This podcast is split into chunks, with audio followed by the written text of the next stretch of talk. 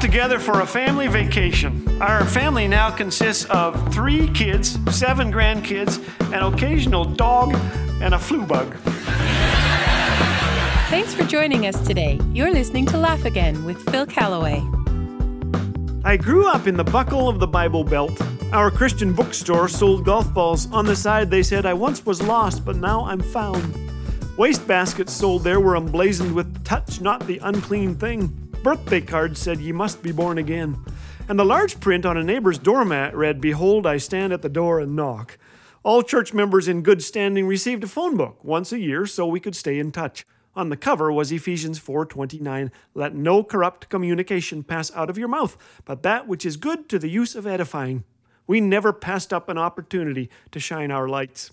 Some had framed license plate holders that said Ecclesiastes 9:11, "The race is not to the swift." Edgar Jones, whose name I have changed, even mounted a compass to his dashboard. It said, "I am the way." Edgar drove a rust bucket of a car, a 1968 Chevy Impala, but most of the rust was hidden by huge magnetic Bible verses. One night, his sons and I lied to Mr. Jones about our intentions with that car. We were attending a youth meeting in a nearby city, we said. But when he handed us the keys, we started it up and pointed that Chevy instead to Lloyd's Rollercade, where we hoped to meet girls and skate to rock and roll music, both of which were expressly forbidden. A few miles outside town, we pulled over. Don't want these signs to be stolen in the city, one son reasoned. Yeah, they're huge. They're expensive, agreed the other. And so we peeled them off and plunked them in the back seat next to me. One was Proverbs 4:26, "Do not turn to the right nor to the left; turn your foot from evil." For the remainder of the trip, Proverbs 3 6 was staring up at me. In all your ways acknowledge him, and he will make your paths straight. I winced whenever I looked at it, for I knew the path I was on was anything but straight.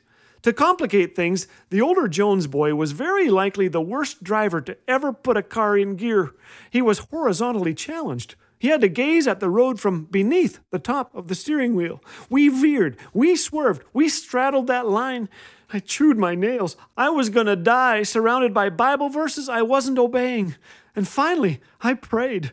Somehow we weren't pulled over. Somehow we lived. It had to be my praying parents and the grace of God. That night, I began to sip of that grace. I drink more deeply at that fountain today, knowing I'm loved by God, not because I never swerved from the path or did anything to earn or deserve that grace. A saint is not someone who is good, said Thomas Merton, but one who experiences the goodness of God.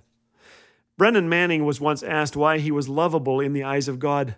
He answered, Because on February 8, 1956, in a shattering, life changing experience, I committed my life to Jesus. Does God love me because ever since I was ordained a priest in 1963, I roamed the country and the world proclaiming the good news of the gospel of grace? Does God love me because I tithe to the poor? Does He love me because I work on Skid Row with alcoholics, addicts, and those who suffer with AIDS? Does God love me because I spend two hours every day in prayer? If I believe that stuff, I'm a Pharisee.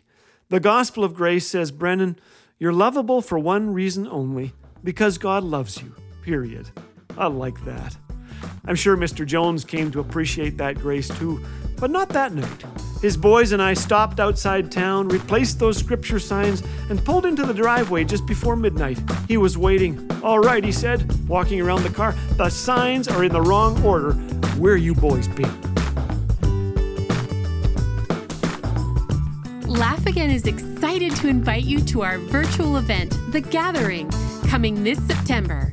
Enjoy an incredible night of worship and Bible teaching with Dr. John Neufeld, all hosted by Laugh Again's Phil Callaway.